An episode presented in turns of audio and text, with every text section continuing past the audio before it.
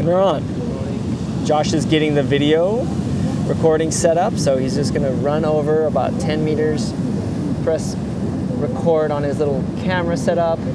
Uh, we're here at Arica on the rocks watching the trials, day one, uh, heat four, round two's in the water. Some cool action, some guys going right. Wonder if what he's gonna do, nothing. But um, yeah, we'll see if this is the last year We're gonna get this podcast going underway as soon as Josh gets back. He's looking like he's working out the pressing play theory and seeing how he's gonna do. Looks like he's pressed play. He is returning, and he is sitting down now. He's doing So- the commentary. Yeah, we're we're up and rolling. We're You up and rolling. Podcast is on with um, Josh thank Forget Kirkman and Jeff Hubbard here. This is uh, You're in full commentary mode still. fun little fun little adventures we're going to be on, and you guys are joining us on this little adventure we call life. Life adventures. So that there was Jeff Hubbard doing an intro to uh, this week's podcast episode. I'm recording this quickly in the back of a car, speeding along the Pacific Highway after the Kiama Pro. Pierre Louis Costes won that event, which you probably all know now, and we recorded this interview with Jeff Hub while watching the Arica Cultura Bodyboard Pro, which Pierre Louis Costes also won. So let's see if he can continue that form into Sintra and then Fronton later. But for now, enjoy this podcast.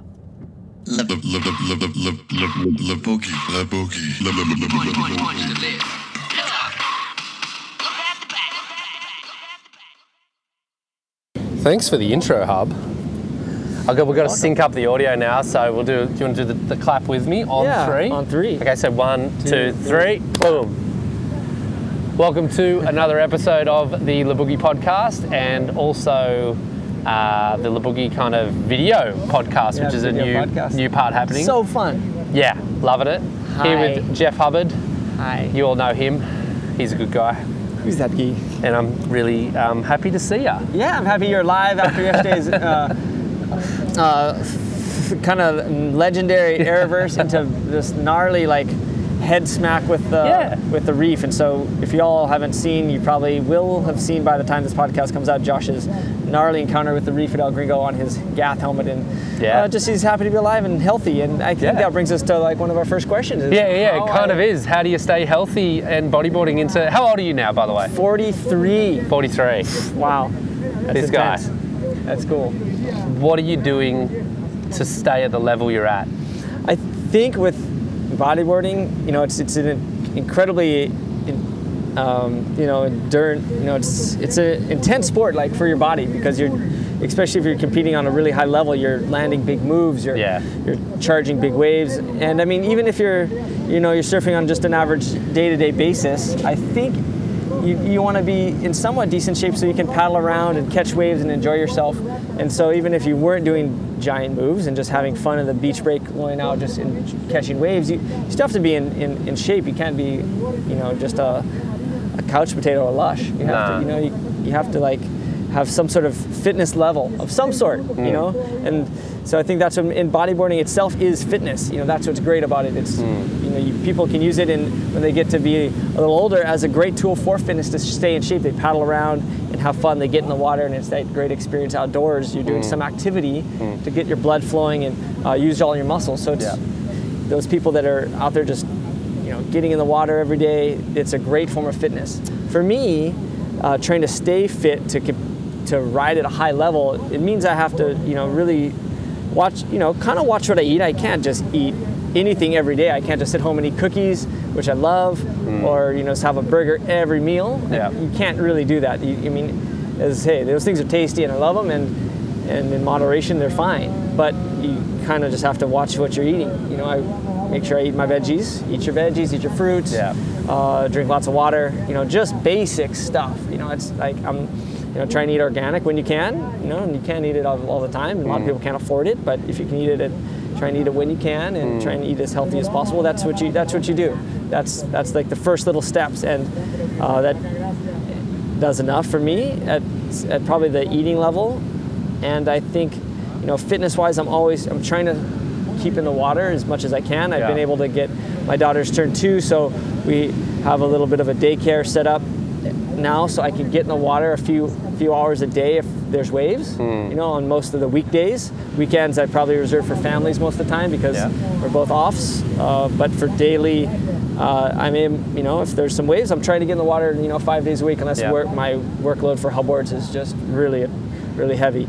Yeah. But uh, so that helps a lot. That helps with fitness. I also, you know, I really try and stretch and do a lot of uh, stretching to stay limber and fit, and a lot of core work. You know, you do a lot of sit-ups and uh, stretches that really keep your core you know, strong, so that when you are surfing and doing big moves, you know, you are able to like handle them.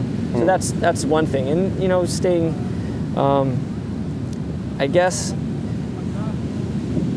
on the si- flip side of that, you know, yeah, you can surf every day, but if you're surf, I find myself that I'll I'll binge surf. Sometimes in wintertime, I'll more of a binge surfer. I'll surf for a long time, one day Yeah. or two days, and then I'll I won't surf for three days. Yeah. You know, like the waves aren't quite as good or they're not that good. I'll just will take time to recover. As you know, as You're talking about like a pipe swell. a pipe swell. It, lands on the North Shore, Exactly. and you literally are at the beach from before sun up, Yeah. and you'll stay there as long as it as long takes. as I can. basically. Yeah, and you know, like a good maybe even like you know you'll do that if you know a few days Yeah. and uh, something like it's that. Yeah, when it's on, or you know, you go to Maui. I went to Maui so for like eight hours. You know, Yeah. you just push yourself, get your get your your quota, your fill of your waves, Yeah. and your satisfaction and your, your stoke, and then you know that stoke lasts lasts a little longer these days. Yeah. So that's that's nice, and so I can uh, kind of relax and let your body recover. As the older Sure. you get, the you do need more recovery time. It's just it's just nature. Yeah. There's not you know as much stuff as you do. I mean, even you know the top athletes in the world, the older they get, they need time, little time to recover. There's Yeah. tricks you can do. You make sure you eat your protein, your ice baths, or Wim Hof breathing, all Yeah. these crazy techniques that I don't participate in as just at the moment. I I probably should if I if you know if you're like a millionaire, you fully could you know really gear Focus. yourself to do this. But since I'm like a you know working working dad, I would probably you know there's like every other guy you know most other humans out there. You know you just your time and your money is important to your family, so you can just make sure. Uh, I just take care of my body the best I possibly can at the times I can, and you know I'm pretty active with, with my daughters. And that my daughter uh, Jackie in the afternoon, I'll take her to this pool or swimming or something. So Yeah. I'm always you know get a little extra you know a little extra calorie burn at some Yeah. point during the day. So it's you know that that helps you know make sure you know I can I can eat eat a little bit more uh, relaxed of what I want to eat. You Yeah. know, yeah. Make sure you have your salads and So there's no there's no specific dietary like regime that you have today that's strict. It's just more what you're kind of saying is it's balanced. I mean, are you a vegetarian, for example? I'm not a vegetarian. I mean, I, I love meat. I mean, but I don't eat meat. I, you know, I try not to eat meat every day. Yeah. You know, I don't. I don't want to eat meat. It's not like the best. It. it I like it. Yeah. It tastes good, but it's not the best thing for the environment. It's. Yeah. That's like the first thing I feel like. Totally. And it's uh, if there's it's probably you know, and some types aren't so healthy. Yeah. You know some. So you just gotta, you know, you take it in moderation. Like alcohol, hey, I, who doesn't love a good beer? Who doesn't love a little drink now and then? So I Guilty. Love, I, yeah, guilty as Yeah. charged. So, but I, you know, I don't drink every day. I barely. Maybe I'll have a drink once a week, if on a on a good week. But it's a Sometimes- full bender when he has one. It's yeah, one just get drink. nuts. Yeah, no, it's not. I, you know, again, that and it comes down to just like, hey, I want to surf. I, Yeah. we don't. I'm busy with my daughter. I can't really go out and just Yeah. with the boys and have have drinks. That's Yeah. just not. That's just not in the cards these days. So I, uh, you know, No, but it sets you back quite a lot too. I know um, for my own behaviour, like when I get back to Oz and I see my mates, you know, like it's hard not to have a few beers. and sure, no, when you- you're flying through town, Yes. you end up having more than what you should have, but it really does slow you down. It does slow you down the next day, Like 'cause the- three beers, and uh, You know, and know, like we said, the older you get, hey, if you're 20, Yeah. you're knocking them back and just going out and just doing whatever, your body just can Yeah. simply kind of recover a little bit better. It's still Yeah. uh, weeding through those things. But if you're a little older, I mean, hey, I'm like I said, I'm 43, so my, uh, you know, you get a two beer hangover. Yeah. You know, so I, yeah, I totally avoid that. Yeah. I don't drink very totally. often. With with the with the exercise and fitness, like what you're also kind of saying is that it seems pretty balanced, but I want to get a really clear picture of your regime because I remember once we were on a call, uh, maybe last year or the year before, and we're on this group call on Skype, and like I think it's you know a few of the riders right, for some right. reason, and then Jeff kept on going on mute. And when he come back, there's all this heavy breathing happening, and we're just like, "What the hell is he doing?"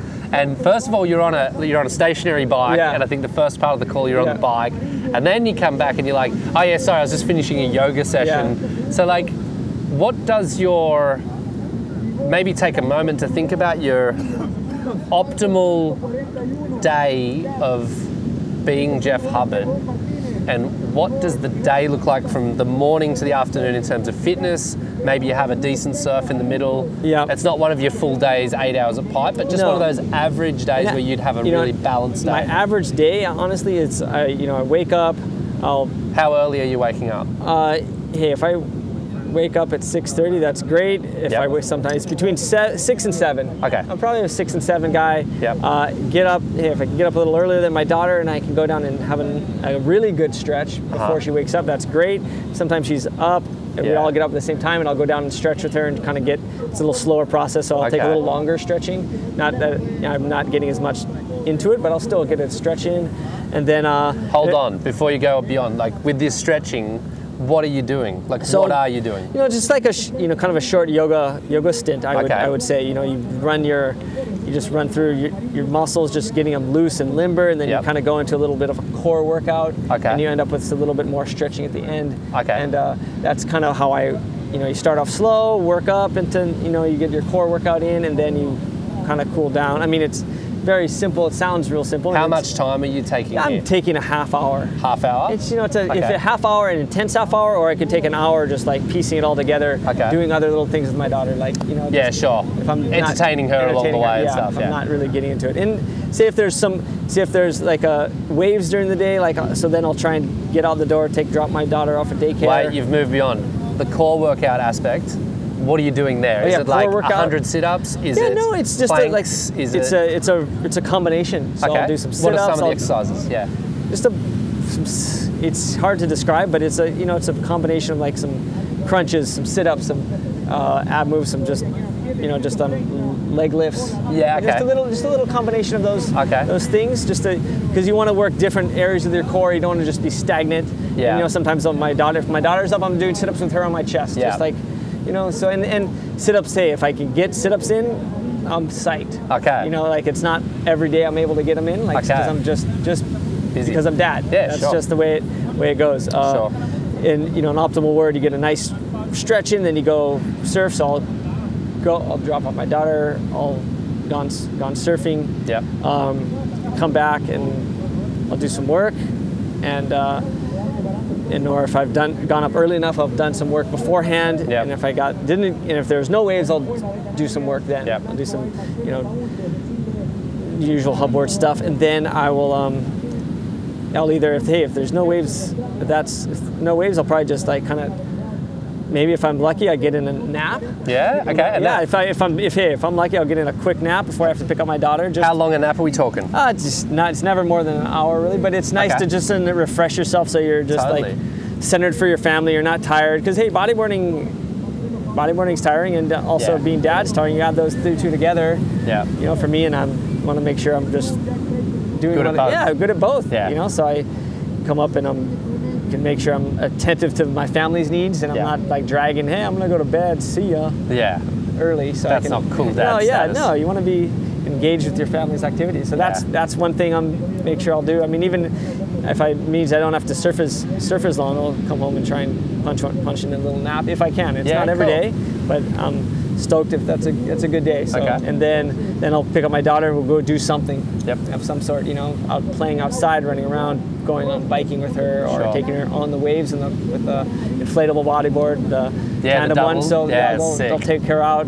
I think everyone should have one of those in their quiver, huh? They should. Yeah. I mean, just for the fact if you can, if you have a family member, you can go out with them. If you have a girlfriend, Totally. you can take them out and ride waves with them, and that's what makes it, you know, so fun. And, and the smaller the waves, the better because it's so floaty and Yeah. it rides. So you're not looking for big waves. It's not like that's what's so great. Oh, it's it's pumping out there. Well, that's not what you're going to use when it's pumping. You're not. You know, Or you can take JOB out. but we're going to come back to the JOB yeah. stuff later on. But um, so that's cool. So that we're getting towards the end of your day. Like, is there any exercise in that day if you don't bodyboard, for example? Yeah, Is there so if I- anything you do if you don't? yeah, if, if if I'm not bodyboarding and I don't have like a hey, if I didn't have a heavy day of work, you know, uh, Hubbard's workload, I'll Yeah. I'll definitely you know hit a yoga session or, or the gym. You know, I'll, that'll be that's great. I love it. You know, that's I, I can't go surf. I'm, I'll just go hit that, and that'll Okay. be really really cool.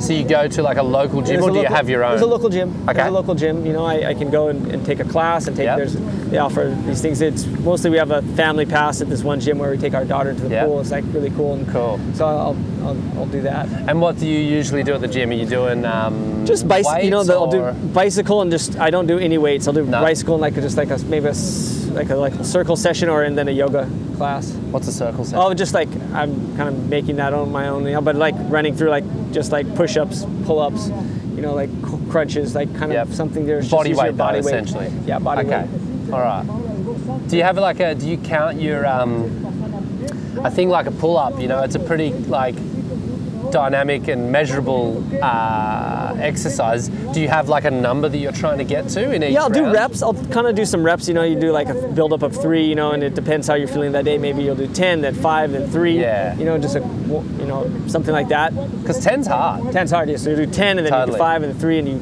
you do that, and you do your circ. You know, you do a circ. Uh, you do a repetition of, uh, Yeah. five different types of exercises Yep. in that rotation, in with those uh, numbers, and you're you're pretty pretty like whoa. Three three repetitions yeah, of that circle yeah, or four Exactly. or Three. Yeah, usually three. Okay.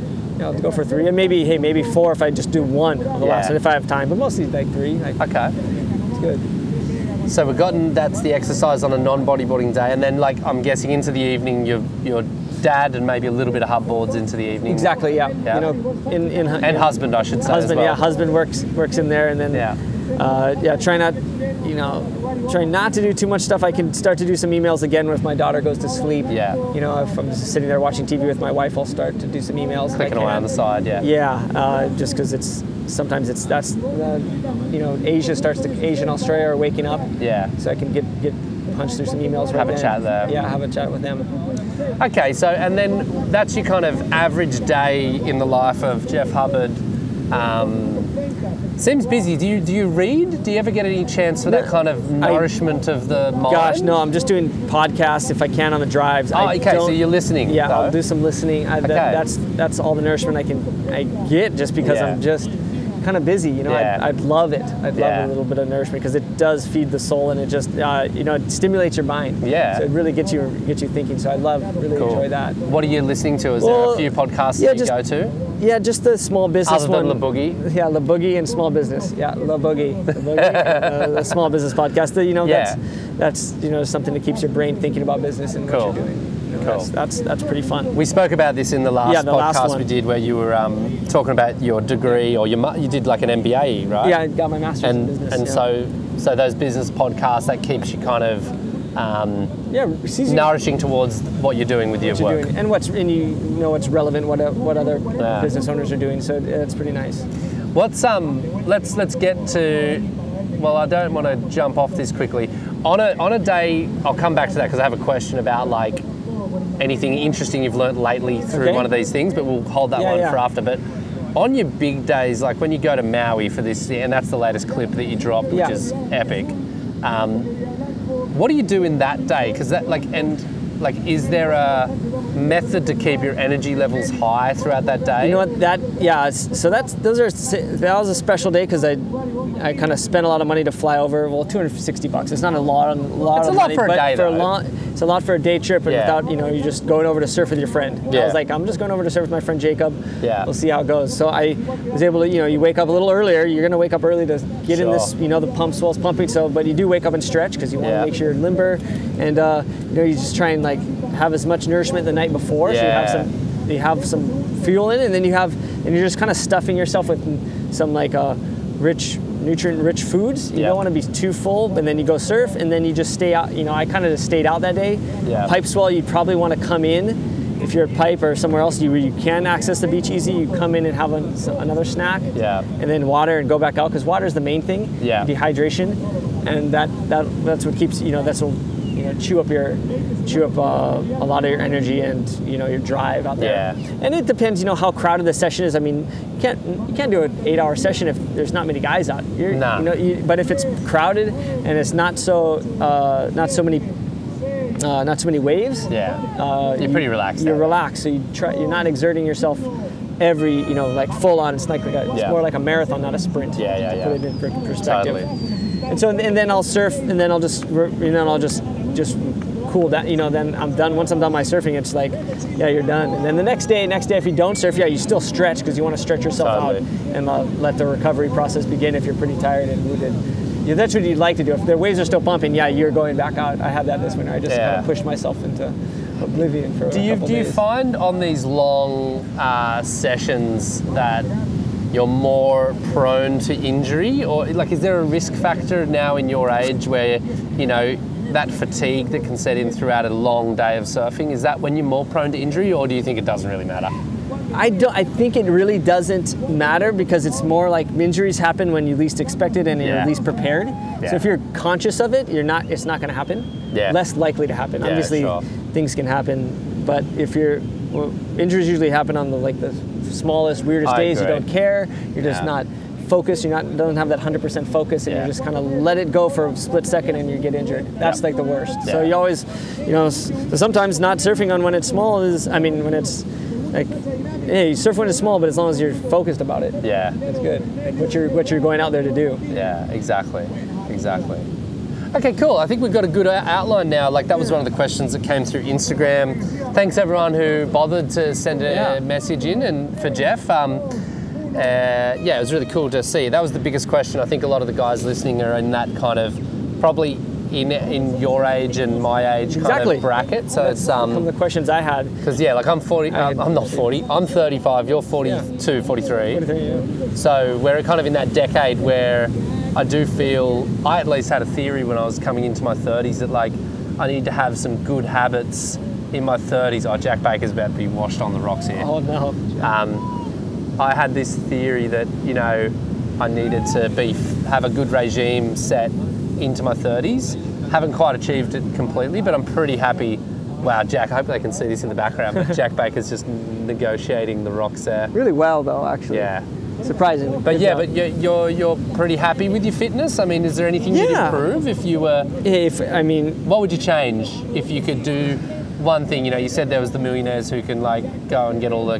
I guess I'd probably get more. I get. More. I probably. I guess I would get uh, more massages. More know, because you know you get because you get a little tighter, and uh, Yeah. I would spend more more time like uh, more even more time uh, s- s- stretching probably even more time doing Okay. yoga yoga or stretching like you Okay. could I could boost that I could you know if I had the I had the had the you know the, I guess the extra time Yeah. you know I Cool. think that'd be cool All right. Well, that's good for everyone to hear.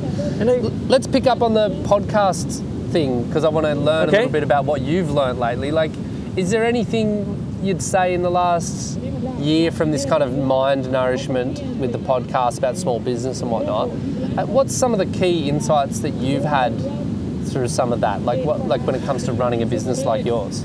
man it's it's uh, a lot of it's that yeah you have to keep i mean stuff that's basic knowledge a lot of the time it's just nice to be reinforced like yeah keep learning Yeah. one like uh, even like uh, do your do your homework know your numbers like yeah that's really important Yeah. and uh, i think also that it's you know just I don't know. I, in, in, when you get an MBA, you get to learn a lot in, in that span. And, and when you listen to these podcasts, it's you get little tidbits back that Yeah. you might have forgotten, or you've heard before. You're just not practicing, or you just know, and you just you know it's good to remi- good reminders. So I mean, a lot of this stuff, it's you know, it's just like little refresher courses you know, for me. And it's like, yep, I know that. That's what I'm doing. Good. I'm doing the right thing. You know, you know, someone might you know, whatever I'm, whatever I'm, wherever we're headed, yeah, that's what I want. I'm, I'm doing. Let's keep doing that. Yeah. And so, you know, in social media, I mean, I think that's still something that's being learned, and that was never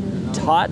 No, as, as far as I, I was self, MBA, yeah, I had a. They didn't teach that in the MBA. I had to self-teach myself that Yeah. uh, through my MBA, which was, I mean, during that time, and I was Yeah. pretty good at it. So I mean, it's always learning all this, some of this new stuff Yeah. uh, that's coming out and being being familiar with it because it's you know it's uh, it's ever changing and Yeah. the landscape is it's always growing and it's good to good to be able to be uh, be nimble Yeah. with what's what's going on. So I guess that's that's something I've you know taken taken into account.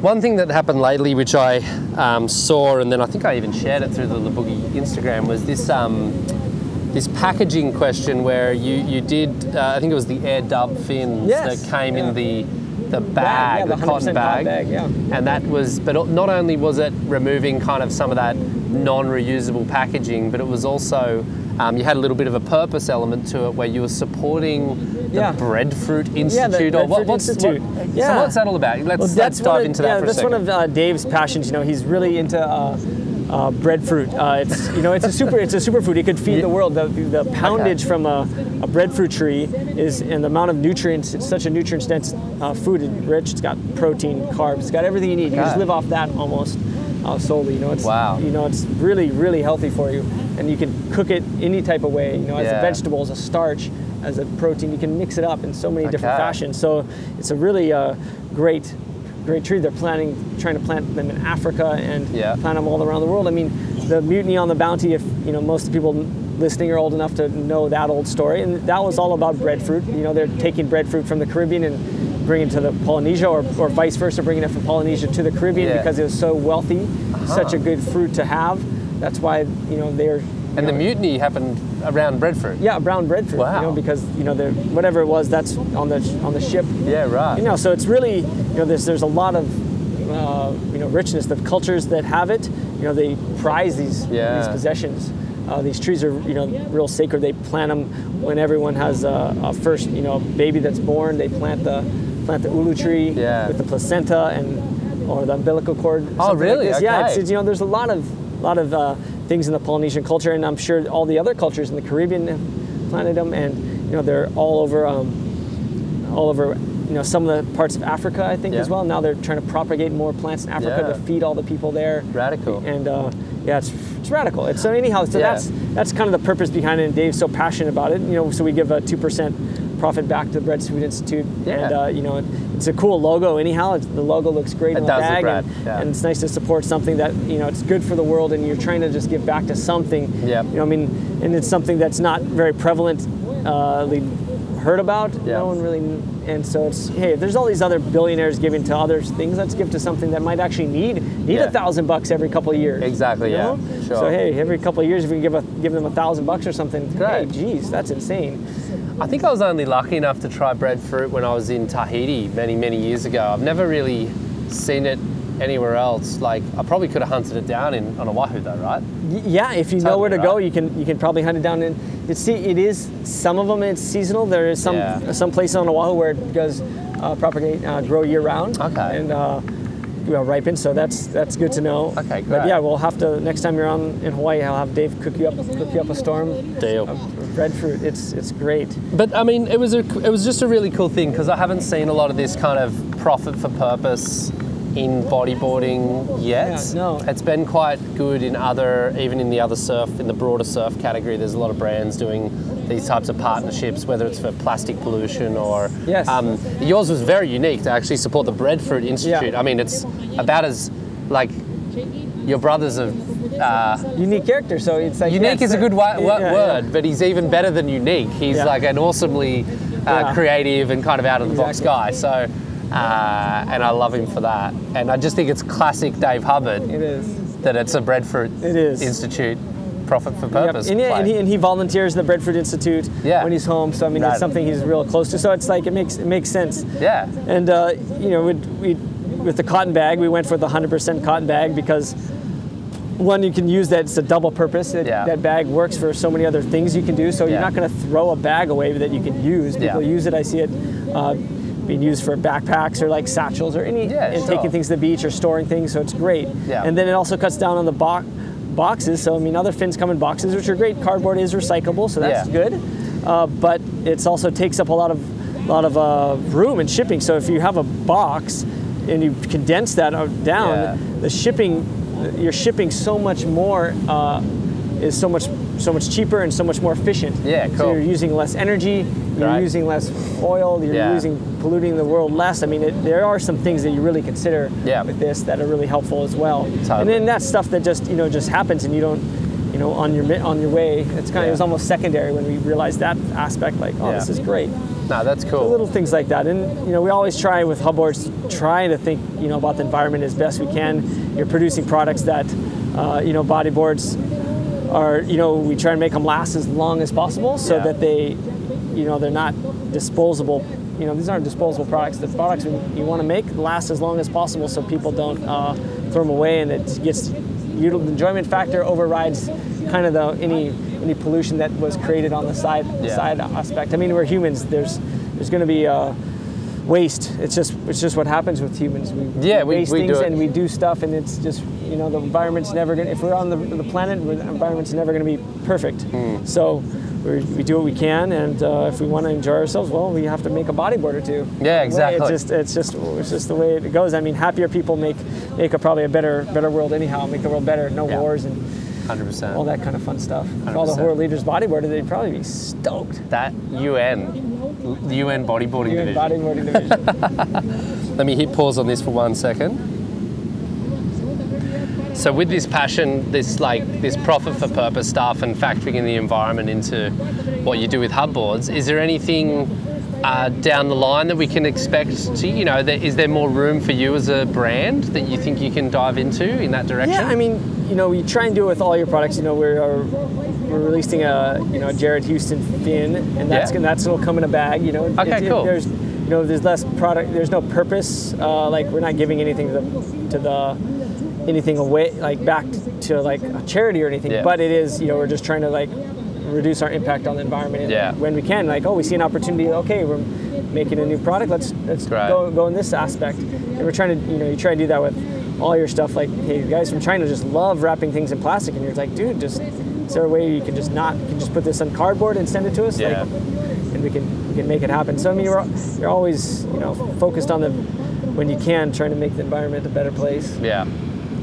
With um, but the other thing you are doing as well, I should add, and maybe you you maybe haven't factored it into the same area of the, the discussion, but you know you've got your environmental concerns, but then there's this social element as well. Like companies can um, also kind of give back in a social sense, and I'd say that like you have been really active with your social engagement and grassroots bodyboarding seems to be one of the priorities for Yes. you as a brand. Talk about the Keiki Fest because we were chatting about it in the water the other day, and I, I just think it's would be really cool for everyone to hear about what happened literally what a week ago. Yeah, week ag- almost a week ago. Yeah. You know, uh, every you know for the last 12 years now, I've had um, a kids con- a free kids contest uh, in Waimanalo in Hawaii. It's it. They had back in the day, maybe you know 20, 30 years ago, they had uh, this a similar concept like the uh, Morey jamborees, whatever. Yeah. They had these things going on at this at this same location, and Yeah. a lot of young kids from that area grew up with them and became bodyboarders Yeah. and became very good bodyboarders. And so, I you know I that stopped, and Yeah. so I was like, well. You know, it had been gone for quite a few many years, maybe 10 years. I was like, well, we, my, my friend Chris Burkhardt was like, you should bring that back. You know, he was he was on Kauai, but he was like, hey, you should bring that back. And I was like, yeah, why not? How I can do it. You uh, know, Yeah. What- you know, something I hadn't tried before, and so I got with my a couple friends that, and we all worked together. You know, Jason Bitzer, Spencer Skipper, and another Yeah. you know local guy, Kalaya from that area. We we made it happen for the first time, and I I hit up a, a friend of mine, uh, Camille, and he gave me you know he he had some money, and so he gave me you know a, a thousand bucks so we could run the event, and I had saved some of the money. We made T-shirts, and we put on the event, and the next year I had some left over, so we had it again. And I started writing grant money just to be able to fund this event to keep it free for the kids because that's Yeah. the main thing. And every year it's, it's just grown. And uh, now this last year we had over 200 entries, 200 kids uh, at the beach, and you know even more families. So you have a whole family. Like the whole beach is just for that event now. It's like you go to the park. There's no parking, which I'd never seen before. You know, it's a huge parking lot. Now it's just full. full. There's a secondary parking lot, like I didn't know existed till this last. year. Because like, you had to park there. Yeah, I mean, yeah, my wife had a park there. I was like, wow, this is nuts. I mean, we, always we always give them free f- people free food, free entry, and uh, tons of prizes. So I mean, Yeah. there's lots to you know some great stuff to win, make the finals, and yeah, and we give them out some free stuff during the day. So Cool. there's stuff to engage the kids and sign autographs when we can, and kind of teach them about competing and and the most the biggest thing is just the stoke to get them engaged in the ocean and just seeing how much fun bodyboarding is because they're there all day at the beach so they're out with their friends in and out of the water whether they're in the heat or not, Yeah. boogie boarding or playing around in that, and you, you, you see that camaraderie about at the contest or at the beach together and how much fun they're having, and you hope that that just translates through the rest of their lives, that they remember this and they, Yeah. they, they keep doing it. Yeah. And whether they're doing it on a bodyboard or surfboard, whatever, I just want Yeah. them to have fun and just be, you know, excited about the prospects that there's opportunity out there Yeah. to, you know, live your dreams and to try try this in other areas because sometimes you know, the kids can go in the wrong way. That's why we have it in Waimanalo. A lot of those kids are, you know, very underprivileged. Yeah. Uh, you know, it's a very, you know, Where Hawaii- exactly is it's on- Waimanalo? It's on the east side of Hawaii. It's right past uh, Makapu. Ah, Okay, Right away from Sandy Beach, yep. heading north. Heading, yeah, yep. Yep. Exactly. If you're on that highway, and so you just, you know, it's not, you know, a lot of the people there are, you know, they're not well-to-do. They just, Yeah. you know, they're just making ends meet, and a lot of underprivileged kids that don't have opportunity. So, Mm. you know, having a free contest. Uh, and giving prizes, and it's the only way for them to experience the beach that they're, Yeah. you know, and so and get them out and get them engaged in bodyboarding, so they can go down and do it more, Yeah. and stay out of the streets, Yeah. and stay off, you know, s- selling drugs and doing all that bad stuff that just kind of leads to nowhere. So that's something I'm, you know, I'm really proud that I've, you know, been able to help out in some way. And I see, you know, I see the kids, the generations that have come through this event, Yeah. and you know, they are really good bodyboarders now. Yeah. They've, they've produced some amazing bodyboarders. I'm not saying that I, that the contest was solely responsible, but it, for sure, it, you know, it has helped in some way shape them. Of course. And uh, you know, now you have guys that are doing the first event at, in the, that were 12 and under, and now they're, you know, they're pro bodyboarders. Kavika Kamai, he's a, you know, Yeah. coming from Waimanalo. Also, Brown- Kavix is like an example yeah, of that example. crew. He came from the, he started the youngest division we had. Wow. And now he's almost, he's a pro bodyboarder. He makes money He- in yeah, bodyboarding. he He's- is. And he's incredibly talented. So Shout out! shout out. to Kamix and his parents and his, and his sister's still doing it. And his sister's uh, now, you know, 16 and under. And she came from the tandem. And Yeah. so many other, you know, uh, young kids have, have come through this these ranks. Yeah. And, uh, and just, you know, good bodyboarders now. And you know, it's just really nice to see it. And I hope, you know, we just want to continue that Exactly. aspect. And one of the things is, you know, it's not just a Jeff Hubbard thing. It's like I, I draw from everyone in the community Yeah. that comes and helps me. You know, I, I generate some money so I can pay pay for the permit, the insurance, and uh, you know, Ben Severson to come down and uh, pick up all this with all his gear so we can have the event. And then Yeah. everyone else is volunteers. Everyone's volunteering their time to judge, to set up, to break down, to you know, to MC, to you know, anything you name, tabulate. I mean, anything Yeah. that contest needs, people are volunteering their time for Yeah. So it's that's what's so great is just So it's all a proper a community event. Yeah, and everyone pitches in with prizes, pitches in for lunch. You Yeah. know, and just people bring pizzas. You know, they're people. You know, Bomber brings pizzas. You know, Landmark brings pizzas and just Yeah. or waters, and we have uh, Jersey Mike's. You know, would bring subs for the kids. You know, it's just like oh, it's just Sick. really cool to see everyone gather around. And I wish more. Uh, you know, places would do stuff like this. I know it's not it's not easy. I mean, I spend a fair amount of time organizing it and making it happen, and I know it's it's hard, but it's I feel like it's so worth it for the bodyboarding industry. You know, Yeah. everyone comes together. You know, it's not you know Hubboards provides prizes, and so does Triad and Science and uh, Kicks and all sorts of bodyboard brands. So it's a proper collab amongst the brands Yeah. as well on, on Oahu. Yeah, everyone has to, great. everyone comes together, brings some prizes down, throw comes and judges and helps Yeah. out, and everyone's uh, you know everyone's happier. Everyone walks away you know, stoked, and so the Sick. kids walk away the, the biggest winners. And, uh, Yeah. we love we love that. The uh, you also helped. Well, you were part of the crew that got the Garden Island boogie Yes. comp done. Yep, Chris Burkhardt and I started the Bar- Garden Island Bodyboard Classic. That was the first year, That was the right? first year. This was How was year. it? Because it that looked sick. sick. We was just much bigger than we expected. We just we wanted to kind of replicate what I was doing at the keiki contest, but kind of bring into another element where there's pros Yeah. involved. And also, you know, an older men's division where there's, you know, you can engage the whole community. Yeah. It's not just isolated to the, the younger kids. Yeah. And we wanted to propagate, I mean, uh, perpetuate the, the theory that the older people, uh, or the kapuna in Hawaiian, that means teacher, Yep. for the younger kids. So we always, we made sure the older uh, guys, the pros would surf first, the older divisions would surf first, and then the younger divisions could watch them and learn what they're doing and surf after. Even if the conditions are better, the kids get to surf. Watch us and surf later. You know, Yep. it doesn't matter. You're not throwing the kids out in the worst conditions. You're, they get the best conditions. And was They're this the stars the was this communicated? Like this seems actually quite strategically uh, devised and communicated. So did you say, "Hey kids, Yes. Kapuna are going to surf now. Exactly. Watch us. Watch us, Yep. and then you're going to have your heats. Yep. You have questions? Let us know. We're going to be sending. You know, the youngest divisions we were sending uh, pros out with them. Uh-huh, in so the water. they- in the water would be with them, coaching Radical. them at the on site. Oh, you need more. You know. Oh, you want more wave five. You know, helping them through the transition of learning. So like coaching in the water. in the water. That is sick. So in the water, coaching them, and then you know it's also for safety, but it's mostly for Yeah. you know the kids are fine. There's Encouragement. encouragement, and, and coaching to make sure they know. Wow. That, oh, got one more wave. Come on, you can do it. You can a that five. that is such a good idea.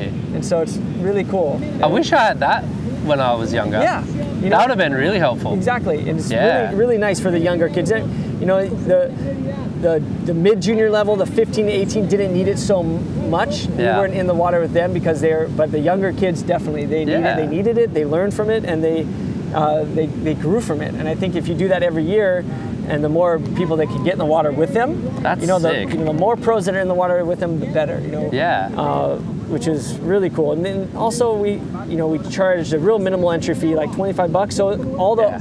all the older guys uh, came down and entered the open minge, and it was the biggest division. The open minge was like we had like 60, 70 people in the open mins. You know, six man heats, just you know, just crazy. It was unreal, and because everyone bodyboard, you know, was bigger.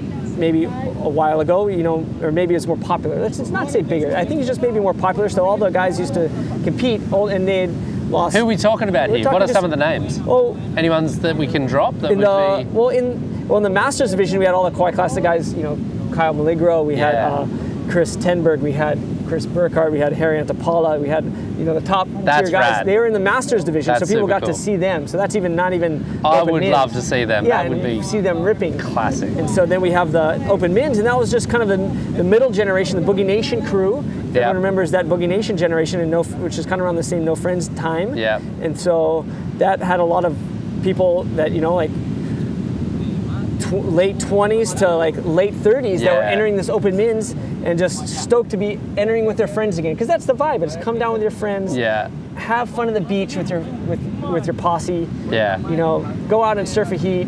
Maybe you get to surf a few heats if you're doing good. You get to Yeah. surf some good waves or bad waves. I don't think anyone really cared about the waves. Yeah. They're just there to hang with their friends. At the beach, you know, you get you get a good vibe. Your family's down there, or you're just cruising, and you're just. It was like they miss that there because Mm. there's a big serious disconnect between you know competing and uh, at a professional level like we are doing here Yeah. and what people are able to do at home. You Yeah, know, there's totally. there's not many opportunities for people just to put on a jersey and hang out Yeah. and just with their friends and compete and you know enjoy bodyboarding for what it is. Yeah, exactly. Because you're not most the, at that age, you're not going out there to say, "Yeah, I won." That's not what you're doing at open mins. Like you're just Yeah. going out there to have fun and hey, maybe you're trying to perform at a better level than yourself. Yeah. And like, yeah, I can do better, and I'm going to try and do better, and it's a more personal thing. Yeah. But it's not it's not about any bragging rights. Nah. Which is which is really cool, and it's not trying to feed your family, just trying to have fun. And so that I'd still maintain bragging rights. This is Yeah, my sure. character, Yeah, though. it is. It is some people's character for sure. But it's um, it was it was really cool that. Let's that, be honest. That This contest, is Josh Kirkman you're talking that to. contest like, is yeah. bragging rights always. Bragging rights first, First and foremost. First and foremost. Hundred percent. But I think, like, what do you think the key? Because you're talking about some pretty serious numbers here in terms of participation. yeah, like over 160 for the Kauai Kauai contest, and like That over is- 200 for the kids. is contest. nuts. Like these Yeah. are big numbers for any event of any craft. Any magnitude, yeah, any okay? craft, any for sure.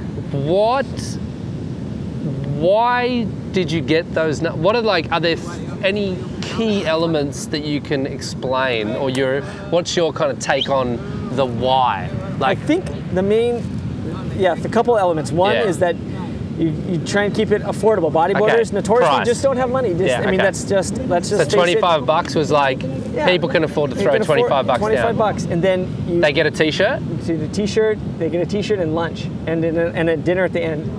I mean, So I mean, you're getting you great. get your money. I mean, Done. You're getting your value there. You get your value there, whether Yeah. you whether you make a heat or not, and you Yeah. surf with a couple other guys, and, and you hang with your buddies. The next thing to do is that you make the event a community-based event where everyone's just giving a little bit. okay. If everyone can give a little bit, Yeah. you're not you don't go to you don't go to whatever. Hey, Hubboards, we need ten thousand dollars to put on an event. And Yeah. it's like, yeah, man, I love bodyboarding. and I'm gonna die a bodyboarder, but I don't have ten thousand dollars to put in an event. I don't have five. I don't even have one. Or Yeah. you know, like Yeah. look, I can do I can do this. You know, here's what I can do, and then every, when everyone does what's kind of affordable, Yeah. it is so obtainable. Yeah. You know, and as a collective, put into something that, you know, to make the event happen. Yeah. You know, at, at and just in a respectable level. You know, we're not talking like they don't have to, you know, don't have to have live scores. You know, maybe we No, don't have live no, scores. no. We just want, you know, we can just tabulate pen and paper. pen and paper, Yeah. announcer, just beach marshal, rash guards, just just some basics and making the event happen. Yeah. It's and, and make it fun. Yeah. And totally. making the vibe. And we made it a fun event. We called it the Boogie Board Classic. It's it's fun. And you're Do not you think that's a key difference if you're going to sell this? I think it's a huge difference. People Uh-huh. aren't all of a sudden like, oh, I'm going to go do this, you know, intense event. I don't know. You don't, they But don't is that feel, what bodyboard says? not. Yeah. No. I just. But I. It's. It's like boogie board is just. It automatically flips your mind into fun. It just automatically is more fun. It's just like you know. And I'm not saying we should all be. Uh, we're not. We don't call each other boogie boarders, but it's. Yeah, but there's what- something in this. it is. It's That's what something I'm in that. asking. Like, there's it's something about that. this. Something in that. It's fun. It brings you back to a nostalgic period of you know when you're a young kid boogie Yeah. boarding. It's just like, hey, I'm gonna go out and boogie board, and it's Yeah. cool. Yeah. It's fun. That's what it's about, and it's not. And it's uh, an enjoyable, fun thing, and I think so. That's number two. Yeah. So well, cheap, community, Community. and that, and then we also made sure, you know, hey, for the pros, uh, you know, and then the Kapuna aspect of Yeah. working with the kids. Yeah. That I think that had a lot to do with it, and making it, you know, putting putting in the effort on social media. I mean, Okay. that's you, you got to put a little effort there. You just have to make sure that people know about it, and they know it's happening. It's remind them. It's just you're not, and you're not. It's not like you're just trying to uh, convince them to come. You're just reminding people and letting them know what's happening and letting them know what's going to be going on in the event, and just a s you know simple just keeping in their keeping in their heads, and they want to follow it, they can, and what's who's who's supporting it, and Yeah. trying to get that energy out there about the event. I think that you know it is a little. It is nowadays that is something. It's the, only, it's the way you tell people The story. It's the way you create the story Yeah. and the, the brand. So Okay. So those are things. Because the post production was pretty good, and I mean Yeah. the mind blowing thing for me, which maybe just because I'm a foreigner who had, I'm sure Kauai is a difficult place to film for an sure. event yeah. like this. Or even to have like 10, 20 years ago, you wouldn't be able to have an event with a boogie board pro division. There had been like so much stereotypes, but now Exactly. the bodyboarders are older. That they run, you know, they're kind of like, yeah, there's no one's going to tell these guys that they can't do something Yes. because they're older, they're respected, they they're uh, wiser. They've brought, you know, there's they know that we're going to do it the right way. We're not Yeah. out there to blow up the whole island. We're exactly, but it's super interesting, right? Because like, uh, it looks sick. Yeah, the waves are good. The waves are pumping, Quality right? waves. Yeah. Yeah. and I was just like, wow, I don't. Maybe I've seen footage of Kauai in the past. I just didn't know what I was looking at because it wasn't communicated. Like this is Kauai and this is Maui and this is you know, so it's never really been. I don't know any waves on Kauai other Yeah. than this one now. Yeah, now you know and centers like, and centers and PKs. And This is on the Exactly. South Shore, And this is sick. and to- just to see it and go, oh wow, that's what Kauai does. I'm not going to fly over there the- anytime yeah, soon. You know, I'm And just like appreciating it. Yeah, and these aren't even the per, you know premier secret Ex- spots. exactly, These are yeah. just random waves that that we just have our event at, and everyone who any tourist comes into town can surf, and no one's going to bat an eye. So it's okay to have Yeah, an have event this. there, yeah. it's it's known, and um, That's great. So that's that is pretty pretty rad. And we made sure we had we also made sure we had money for the pri- the pros. You know that Oh, was something we. We made sure we announced, hey, there's going to be two grand for drop knee and prone. Each, Okay. each division had equal prize money. The Cool. drop knee is equal as prone Cool. you know, because Hawaii, the guys are pretty darn good at drop knee, and, And they it's really, really special. practiced. Yeah. It's crazy. And we It's knew we were so gonna, cool. We knew we were going to have the same amount of entries, so it's not Yeah. fair to di- differentiate one or the other. So we totally. made sure, hey, we're going to make sure there's this much prize money. If we get the entrance, we great. If we don't, then whatever. We'll make Yeah. sure we'll, we're co- it's covered, and the guys have some prize money to win. Totally. They show up because you want to. You still want to incentivize the pros to show up to help the kids. Yeah. the bottom line is to help the kids, and you need some pros there to show them, and you want the guys Guide coming them. over and and to make the process better. So Yeah. that was that was our little story with the the, the you know the, I think it's rad, and I think I just love the this whole boogie board. Uh, that that always jumps out to me. I, I, maybe it's because I like words and I like communication and I like the power of it, and I and I do think there's a building theory around that bodyboarding has this much more macho intensity that that is maybe even too hyper now, and I- and I kind of put that down to the fact that that many guys like bodyboarders have been picked on all their lives, essentially by the mainstream. Like, oh, why do you do that? Like even in subtle Yeah, ways, like, yeah. oh, you don't surf? Yeah, What's exactly. bodyboarding? Yeah, well, It's a real thing. It's a real thing. Bodybuilding? Yeah, exactly right. like, but then like boogie boarding was this fun thing from the very beginning, and we all like the sport turned its back on that Yeah. definition because we wanted to be taken seriously. Mm-hmm. I think, and that's kind of maybe gone a little too far. Exactly, and you what we'll, And we'll you used it to bring it back. Bring- Yeah, so where are we transitioning? ba- What do we got? it- we used it to bring it back, and now Yeah. you see guys like who are also using it, uh, like Jamie O'Brien. He's a surfer. He's using boogie boarding, and he's ga- and he's just has so much fun with it. Yep. And people see that he's having fun and engaging him, and Yeah. he's getting so many more. Uh, you know, people watching him, Yeah. viewers, uh, you know, content. He's making money off of it. He's doing great.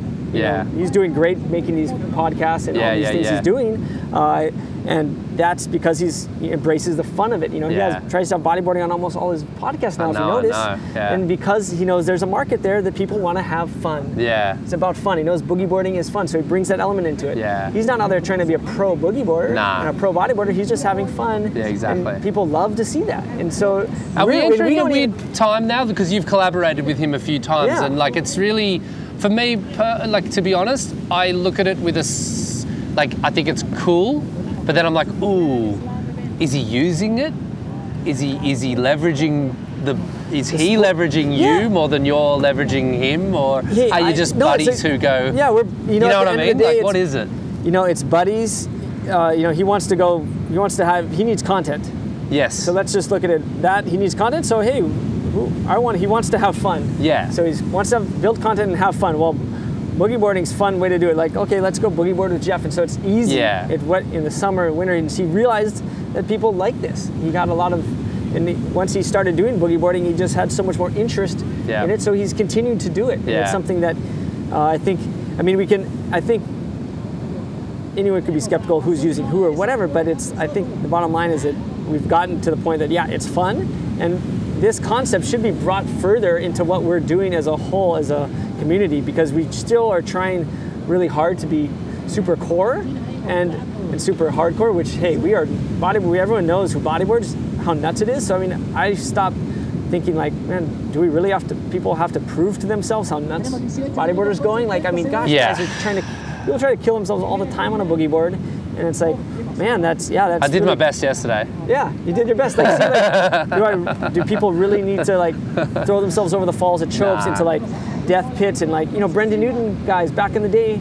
I think this is you know an example. Those guys were slab hunters, like Yeah, Brendan man. Newton, like Chris James, like these really gnarly Australians. Yeah. If we just take that as a group of a collective group, these guys are just amazing humans that would just throw themselves into oblivion and they would ride waves. I mean, um, their wave skills were great. Yeah, yeah, yeah, they're great wave riders re- yeah. Great wave riders. 100%. And they were been what they were doing was just um, you know really great to hey from a let's kill yourself point of standpoint and like let's make bodyboarding look like we're hardcore was insane. Yeah. But at the end of the day, what was the result from that?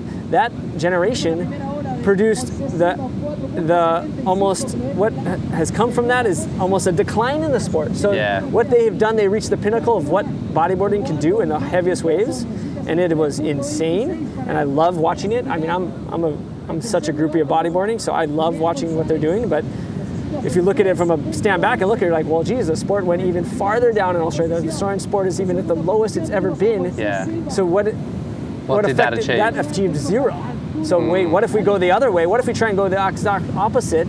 We'll, we might have a the, a better effect. Yeah. So I mean, if I mean if we're talking about uh, the sport in terms of generating pop, uh, popularity, and you, you, you touched on the machoism fact that like yeah, Yeah. we want to be macho, we're so hardcore, and no one wants to like admit like yeah we go boogie boarding and go do 360s in the whitewater and do some rollos in the whitewater. Gosh, I love it. I'll go out. You know, I'm doing 360s in my in the whitewater, and I have fun. Like one I'm, of our I'm most not one of, to one of my most it. fun sessions on the North Shore when I was there was just at um, when we had a nice little session of V-Land, you know, and, Yeah, and it was just so on fun. shore. It was like two, three foot, couple rolls, and it was just cool. Yeah, like it was sick. some turns, Yeah, you just- I was competing against him. Yeah. Admittedly, I was trying to get the scores, but he, he won. But, it was, yeah, it's like, a, it was sick. a fun session. Yeah, like, it was super fun. not going out to get a photo. No one's We- taking photos. No one's trying to kill themselves. They're just having Exactly, a fun exactly. time on a bodyboard, and and everyone's like, you know, enjoying themselves. Yeah. And that's like the goal, I think. You know, and hey.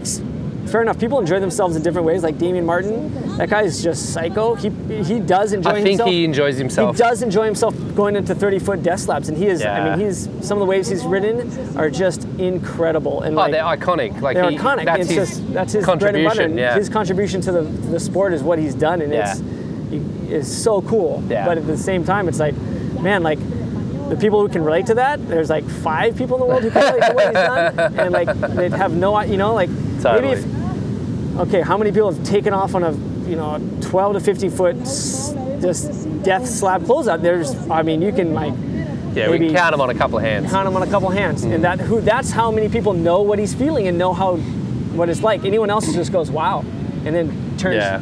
Okay, cool. Now what do we do? You know, they're just where's my next meal coming from? You know? Well, yeah, you know, and I, I think I learnt something quite interesting on Instagram yesterday with my little adventure into the rocks. Is that I my my following grew the the fastest I've ever seen it grow. Um, not even with the wave I rode, just the end result. Like people saw that I got sliced up, everybody sharing pictures of me getting Yeah. sliced up, the helmets all got gouges out of it. I've suddenly became a little bit hardcore in Yeah. like one hour. And the following just went broop, like 100 people went, oh, I'm going to follow this guy. He's, Well, yeah, he's so- weird. yeah. And then not even looks like the he's move. having fun. Well, it's also too like it's like oh, he looks like he's having fun. Look at this, he's got. He, look at this, he's kind of laughing about his injury. Like Yeah. okay, it's like he's you're enjoying yourself. You weren't there was no like cursing, no upset. Yeah, yeah. You know the way you presented yourself is also has a huge way to do it. Like yeah, this is what I do. You Yeah. almost present like yeah, this is what I do. I get hurt, I fall around, and it's fun. Yeah. So you presented a fun way of looking at it. A I mean that's the way I look at it. Like Yeah. when you know, and then yeah, people watch and they see your reverse air, and it's super That's what I was like, wait till you see the reverse, then follow me. Yeah, you know, but- like, don't follow me on the cuts. yeah, but, that- but that's what you're. You, you made it fun. You weren't. I like, did, huh? You weren't like trying to say, "Yeah, That's man, my I'm so gnarly. I'm like, I'm a gnarly dude." I It laughed it off. You laughed it off, and that's what made it so Maybe that enjoyable. was like, it. Maybe that Oh, was it. let's check this guy out. Because I was tripping. I was tripping. I was like, these people just want to see me die. They all think you're going to do more stuff and laugh about it. too, Okay. though. Like, and- so push the limits and laugh. yeah, I think that has That a lot might to have do been with it. it. That might have been it. People want to see fun. They don't want. It, yeah, people. We all want to see death, but we'll talk about the, the funny, deathly, death-defying stuff that Yeah, people sure. end up laughing about. And No offense to anyone so- who got social. involved in the socials with me through that. Like, I appreciate it. But it was interesting for me as a little learning. I was sure. like, oh, wow, this is like what can happen if you get a few cuts and people, and you laugh a bit about it, and people are like, oh, that's entertaining. Exactly. with the bodyboarding, boogie boarding kind of discussion, because I feel like we're getting into like a little zone there, Yeah. which is quite fun. We're going to finish off on the. We're not going to forget to finish off on the uh, world champion Jeff Hubbard preparation exercise wise. We're going to get that in. To finish off the boogie boarding thing, do you think that we can get the balance right? I'm sure we are. I mean, I think we're going to get to a place where we're getting close. I mean, here in Arica, it's a, a crazy heavy wave, Yep. but it's very enjoyable to watch. You see a lot of big moves and Yep. uh, you know heavy things, and it's Yeah. people are competing and pushing the limits of what bodyboarding is today. Like Totally. this is a This is it. this is it. This is one of the pinnacle places to do it, and you know. The structures, structure's amazing. The presentation is amazing. The people Yeah. behind it. This is first event I've been to in a long time where it actually seems like the sport has grown. Uh-huh. If that makes sense, like as from a sport. I'm not talking like participation wise. Yeah. I'm talking from a sport where the people doing it Yeah. have the level has risen from the people doing it. Like Yep. these guys have all gotten better throughout the last couple of years. Yep. So that's one thing what makes a sport. Like uh, two is like the people behind the scenes have put more effort into it. Yep. So you see the collective push making it uh, so that yeah, there's a lot of things going on behind the scenes that people are passionate about to make this event Yeah. a sport look better than it has in the past. And like it's easy to just make something happen again and again, but to actually make it better, Yeah. it, it take it took a lot. I mean, it took a lot. Like I've been here 15 this- years now. This is 15 years, and this is by far the best setup for the judges, the replays, and uh, you know the riding, the riders, the local riders, the riders from around the world coming. Yeah. It's, it's it's you It's see hitting- the level. You see the the, levels. Yeah. It's the top. It's amazing. So I'm really happy to see that. Like wow, the sport. And I was, and honestly, I came here. I didn't expect to see that. I Uh-huh. straight up, I did not. Cool. I just like, oh, I'm going to Rica again. It's gonna be so fun for me to surf and hang out with my friends. Yeah. That's I came to do a contest and try and do a contest and push myself. Yeah. But when I come here and see that the sport has actually grown in this, I mean, the aspect of sport itself. I'm again, I'm not talking about the sport of bodyboarding. I'm talking Yeah. about the s- aspect of sporting itself has grown here, uh, and this event. It's really, really uh, inspiring. So Yeah. it makes you want to surf better. It also inspires you, like, wow, we can we can actually do good things. We can. We're, it's close enough that we can do good things as a sport. We're not so far off to make the sport itself. Not. And we've always been a legitimate sport, but to been like a more like, I, you know, with surfing having so much money in it, making the WSL like we're, you could get to that level pretty easily without that much money. And like, mm. whereas like, whoa, you know, we're close to being like, hey, as close to being as perfect as you can get, as close to mm. them. Yeah. Really close to them at this event. Like, wow, you know, there's some things that we always never had, and now you know, you have like an instant replay system for the judges that they can mm. view it on demand and look at waves. Like, uh, people may not viewing may not think that's much, but as an athlete, Oh, to yeah. know the judges can can replay your scores and look at you and uh, judge you a little bit fairer Hmm. is is huge. You, know, you can never take out the the I guess uh, what am I trying to say? Well, the aspect that the ocean is so so uh, I'm losing the words here, but it's you can't ever tame the ocean Yeah. and say like, oh, we're all going to get tens out there today. The tens are, Yeah. but you can make sure the judges are fair. You can make sure the level of riding is at its pinnacle. Yeah. Where the guys are pushing themselves. You know, you don't have you know guys that are, you, you watch a heat and you're not like, oh, these guys. These guys, you know, these guys shouldn't be in the heat. You know, you're like, oh, these guys. You know, we're going to see the top 24 guys that are going to be in this contest. Are going to be kind of ripping the balls out. Yeah, yeah, it's going to yeah. be like, holy crap, this is. These guys are pushing the limits. Here. With, with that, let me quickly pause and then we'll, we'll I'll quickly um, come back. Okay, we'll do a quick another clap. so yeah, so to, to pull this thing about the bodyboarding, boogie boarding thing, I get. I think what you, for me, what you're trying to say that bodyboarding's actually working here. Yeah. In a sense, like the competition's getting better, Yes. the levels rising up. Um, I mean, I think we're in a bit of a parallel universe here too, though. Like Yeah. where Chile, no, this is that's, Chile that's- is a bodyboarding nation. I mean, ahead waves- of surfing. Yeah, the waves are bo- made for bodyboarding here. Yeah. The, the infrastructure here, the government's putting making this happen. So the government is making this happen. That's Yeah. that's where we all have to realize is that you know you couldn't have this type of event and why the resources aren't there. The Nah. resources just for an event like this, the government's not going to give the money. This, Nah. There's no sponsors that can give the money that are willing to like donate it because it's Exactly. a donation. It's, it's it would have to be an absolute straight tax write off. And hey, if you have a 501c and someone wants to like has enough money that they can lose, Yeah. that they can donate it uh, and write it off in their taxes, they could do it. Yeah. And that's about it. That's the only way it can it can work in a real world. Otherwise, you know, in Europe you can find some of this.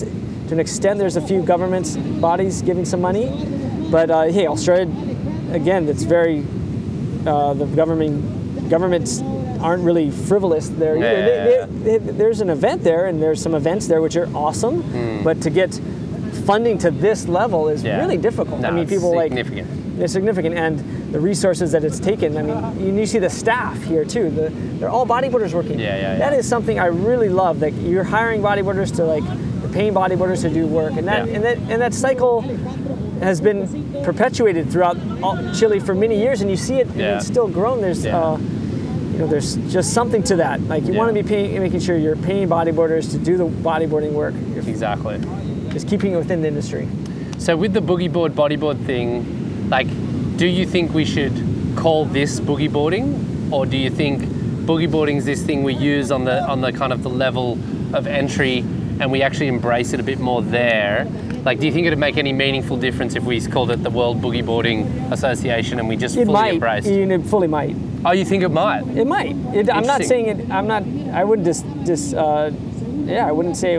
I don't think it would. I wouldn't think it have, would have a negative effect.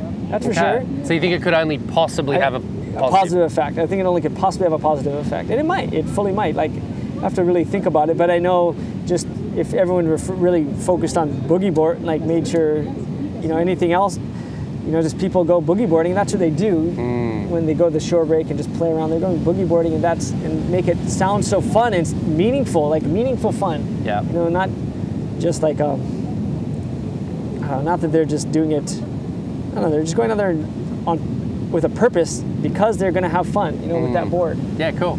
All right, you heard it from Jeff Hubbard. That's his take. Yeah. Um, okay, I want to dive back to your uh, your regime, uh, Jeff Hubbard. When was the last world title that you won? My history's 2012. not that good. 12.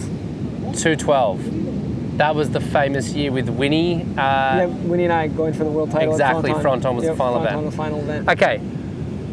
But that was your last world title, so you've Yeah, got three of them in the bag, right? Yeah, the first world title I won, uh, 2006. That was the year, the competition year they called it. So that even though, even though the final at Pipe was held at maybe I, it was January or Yeah, February, it was still um, I still won the 2006 world title. Yeah. And that and that was my first world title, and I remember that I very distinctly like like the work the regime I had for that was significantly different than most of the other world titles. I think. Okay. I mean, in most of other in terms of like, seriousness with Seriousness, your body. yeah. Okay, let's talk about this. So that was what like- were you doing? What were you prioritizing? Well, you just like you prioritize bodyboarding over anything. There wasn't any bodyboarding was life. There was nothing else. 0 Uh-huh. It was just you're going bodyboarding. You're thinking about bodyboarding. You're only thinking about contests. You're thinking about how to improve yourself. Yeah. You're surfing. You're not drinking. You're just eating the right foods. Trying to do the right uh, exercise routines. Just doing more. You know. So you do. You know, I was doing a lot of Bikram yoga at that time. Okay, was- Bikram hot yoga, You know, hot yoga just the- to get yeah. in you get the fitness levels and you know you're just constantly you're and you know I think is that a professional athlete at that time there was maybe there's more money the sport was maybe even on a little rise with the industry itself Yeah. you know and so you're you could have you're treating it so professionally you know I was treating it like hey this is my profession like I get paid to do this I'm gonna just put it all in Yeah. and I want and my goal was you know you, if I want this goal I this is what I have to do Yeah. and I just was gonna just do it more than the other guy. I mean, I I think you know I wrestled in high school, and I think the idea of pain and suffering equals a res- equal will get you a result is ingrained in wrestling. And I think that is just whatever uh, you do. It's just hey, you have to suffer, and that's only then will you. Uh, become victorious Uh-huh. and, and, and it's a, probably a universal wrestling theory you know ingrained into people's minds there's like some crazy wrestling so you coaches suffered for bodyboarding and to get the result. Yeah, you just know I have to suffer. I have to do harder than the other guy. I have to wake up and do more. I have to if I want this, I have to do be willing to go the extra mile. Like hey, you you lose an event, you you're you're up the next day surfing. You doesn't care how you know what what what happened, what the waves are like. You're up Crocodon. You lost the world title. Like I, and I guess I could put that into like 2012 too. Like 2011, lost the world title. Okay, I was surfing Fronton the next day. Uh, the- the year had not stopped for me. I was there. Okay, what's up? What's next? I'm going. Okay, it's just I didn't stop. Like 2011 and 12 was like one whole. ye- It was two years, like one competitive year for me because I Yeah. didn't stop once. I remember. And so I mean, you just push yourself. You, you know, like a lot of you hear a lot of competitors always talking about. No, I'm gonna take a break. You know, take a break and refocus and refresh myself, and come back stronger. But sometimes you don't. There is no stopping. You just go from strength to strength. You just go get stronger. You know, I'm just saying there's Yeah, that. There's no, that, so that other fen- other mentality, like you know, and it can work. Obviously, everyone's different and Hmm. goes two ways. But that's how some of the mentalities I took, and like so my fitness level was really was pretty good. I mean, I never I did swimming. I did a lot of swimming that year too, Yeah. like running and didn't never did a running, but I would do swimming. I remember and like yeah, I just remember focusing in 2006 a lot, lot more. What about it? Was there was there personal sacrifice though? Were there significant consequences to this level of focus? Oh yeah, your relationships just just yeah, or there is no relationship. You're just having you're just doing you. So you need to have a like if you're in a relationship and you're chasing this kind of dream, Yeah. if you want to sustain a relationship, Yeah. you got to figure that out, right? or are they exactly. incompatible? Oh, you yeah, you yeah, I'd say they're incompatible. At, at some level, you there you have to give. There's no you're doing all this. You have to if you want to chase it, you have to you have to give. The Other person's giving too the whole time. So Yeah. you where are you going to give? Yeah. And to try and make this work. Yeah. So I mean, I I remember like in in 2000 uh, like 2013, like I was uh, that that was like pretty impressive. Like like we had like the tour ended, and I remember just like, oh, this is kind of like it just stopped. You know, I remember in 2012 I was the world champ. In 2013 I was like second in the world. Ben and Moz were tied for first, That's and then, right, and then it just then it just stopped. It, it, like in June, the contest finished. There, were- there was no other contest, so you're just like This is when the IBA just boom. died and you're waiting you know i was at fronton went to train early to fronton there's going to be this last event and i'm in fronton they just can't call it off i was like you know you're like oh well shoots and your life life then you're okay life's on you just like turn you know and i think for me like i really started my uh, have a different life from that point on because i was like well she's i can't count on this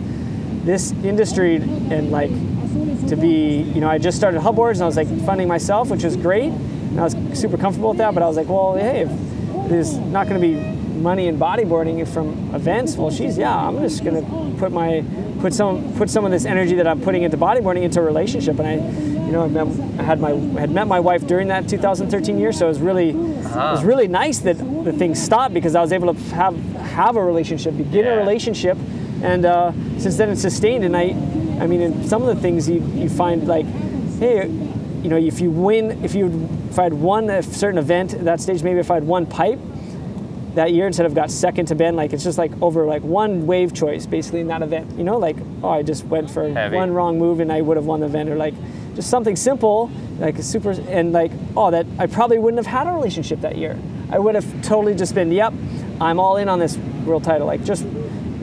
And you're talking about having a life over points.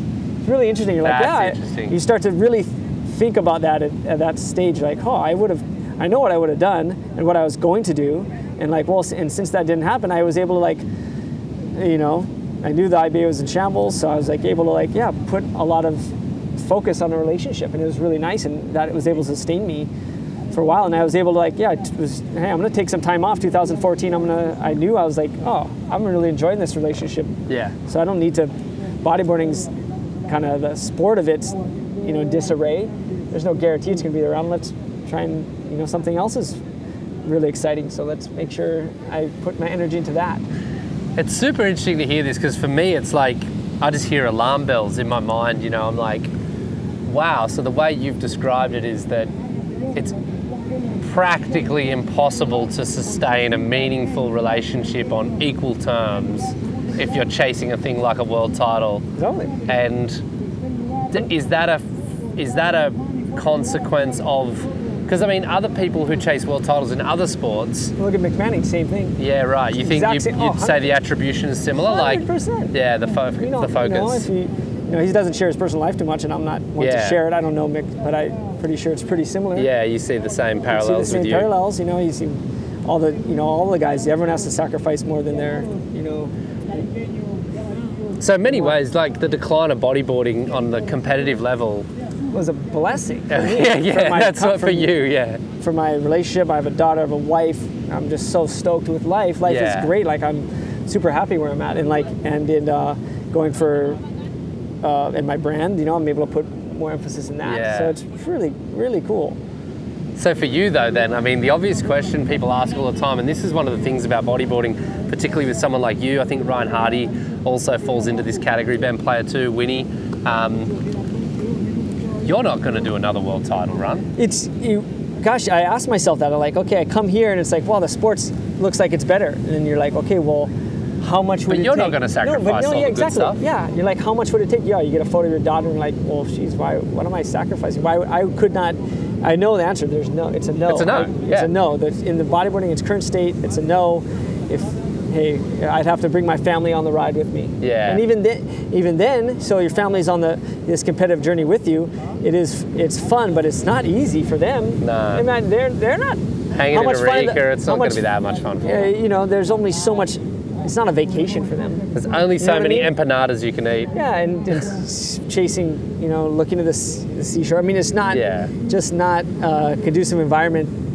Raising a, raising a, having a healthy marriage and raising a child. It's just not. It's just like, hey, If- that's just If what the it is. sport did have that, um, because you know there is a lot of talk about, and I'm not trying to plant any seeds oh, yeah. or undermine anything the APB does, but we do talk about like how do we make this more sustainable. It's a constant discussion we Yeah. always have. But I mean, if the sport was kind of one of the things we've spoken about, basically, we had a meeting in Chile last week, and the idea of this kind of one bigger world title event, like at Pipeline, and you'd probably qualify and build your ranking Yeah. through these ones, and then if you wanted to just rock up at Pipe and and have a go from the very first heat, you could still be world Yeah. champion at one event.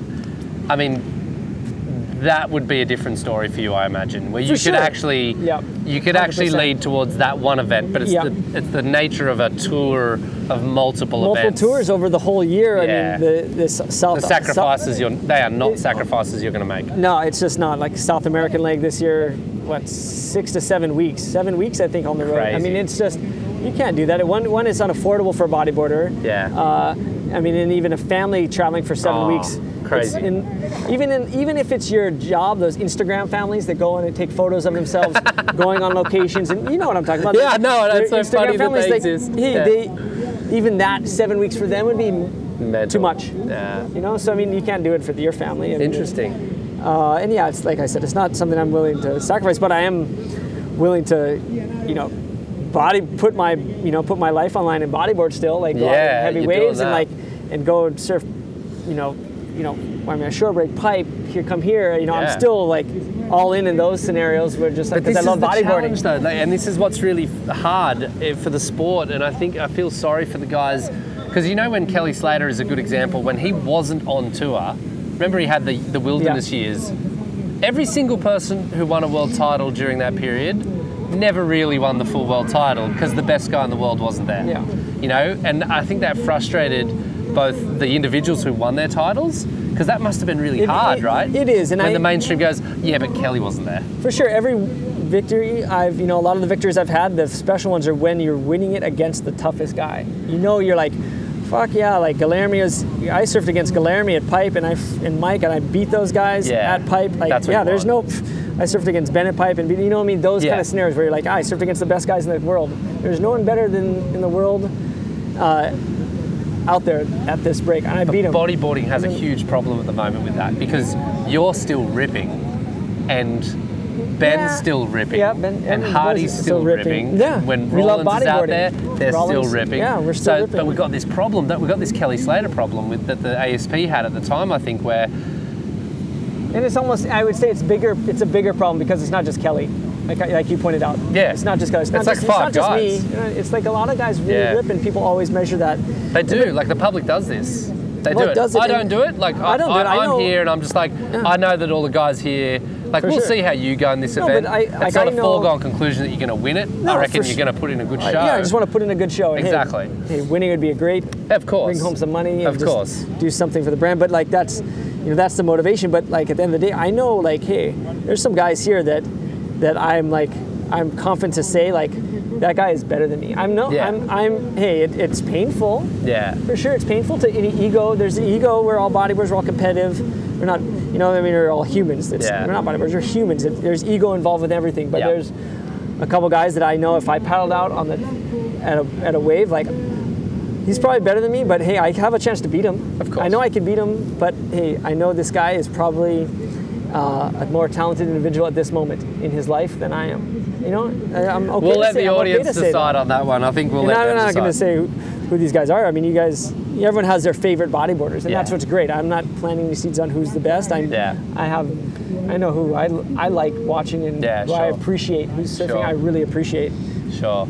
Okay, well, that's interesting. I mean, is there a part of you that it, it doesn't seem like it's a battle here? I'm trying to get into your mind here, Yeah. but like, is there a is there a little twist of the blade in the heart that you have that you recognise you're not willing to sacrifice the family and the and the relationships or put them on Yeah. the line for a world title? Is there a part of you that's still there, going like, ah, I want to go and win? Hundred percent. Yeah. Yeah. I mean, and, and it's a personal, it's a personal battle. I mean, I think that's that's the main thing. It's a personal battle. Like, yeah, I want, I'm gonna, I want to do this. Can I do this? It's. I think when you get to an older stage, it's, uh, it's more like a triathlete. I think that's why older people are better triathletes in that sport is because they're they're competing against themselves. They're Yeah. barely ever competing against the guy next to them. They're competing True. against mentally. Can I do this? Yeah. And how fast can I do it? They're pushing their own time. Yeah. It's not like a time, oh, I gotta beat this guy. It's like, I'm gonna beat this time. If I do this time, you know, hey, maybe if the other guy beats that does his best time and beats my time, cool. But if I beat my time, I won. Like Yeah, that's their yeah, goal, yeah. and that's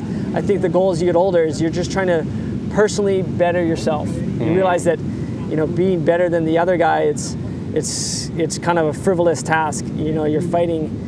You're fighting youth. You're fighting Yeah. a bunch of other things. You know, you're fighting. Hey, these guys maybe that's all they do is bodyboard. I don't Yeah. just bodyboard every day. Yeah. You know, so I'm, but I want to. I come here to a place like Arica or Fronton or Pipe, and I want to. I want to win, and I'm just pushing myself to see how I can do that.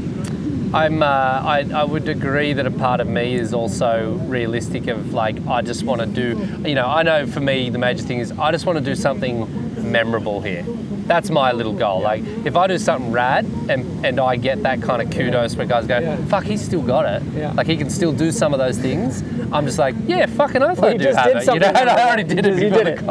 But like, it's like that's kind of my the way I approach these events. But I have to admit that the other side is I just want to beat fucking Jared Houston. That's Yeah, who I want to beat. I know, like, and I want that man on man heat again. And I, I want it a few times. I want to. Yeah, I've had it. I've had a few of them, and I've lost all of them. And that is my singular person Oh, I I, want to beat. Yeah, I admit, know, you know, know. like And if I can have a heat with Jerry and I can give him a good run and win that heat, I will be the happiest guy this Yeah, event. you're just gonna you're gonna come up claiming it. Yeah. Like, you- like that's your win. I won't pretend like I'm better than him, No, no. but I'll be like, I got him. Yeah, I wanted to get him. Yeah. Yeah. that's it. So I admit that. I like that. That's sick. You guys heard it first. I know, yeah, exactly. Even though he probably Exactly. says it every podcast. I'm gonna beat him. I, I don't. Yeah, I don't. Um, I don't good. hold back on that one, and he knows it too. yeah, so I that's know. good. I'm well, well aware of that. that one. Well, look, I think thanks, we've just Josh. had a really good podcast. We'll see how the video went. We had a few ups and downs with the video, but let's see how that all goes. But the audio is sweet. Oh, pal. Um, good luck in the heat. You- too. Good luck. I think. Um, have a good time. Let's put on a show for the, I was the watching. viewers. I was watching our heat in um, in 2003 at the Chopu Comp. when We were in the sessions. It was me, you, Rollins, and uh, Cedric Dufois. And that was when you did that sick invert Yeah, out of was the a- ball. a- and I remembered that, that and I was great. like, yeah, that was a fun heat. That was that was yeah, cool. pumping waves. Pumping. Good guys in it. And yeah, so it'd be good to get a heat with you again. And yeah, we might have one. Yeah. We never- We don't know the heat draw. So yeah, but don't worry, I'm not going to be too aggressive. It's just Jared. I'll be really aggressive. With, so you're safe. Awesome, guys. Thanks Cheers, for Jeff. listening. Um, if you end up sending in questions to Josh, I had a great time chatting Yeah. with him, and uh, hope you enjoyed it. Thanks, yeah, guys. cool. Thanks, Hub. Thanks, Josh. La.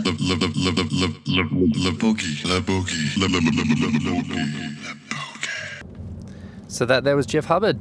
Covered a lot of different topics in that podcast episode. It was a bloody long one, so you probably took a few sittings to get through it.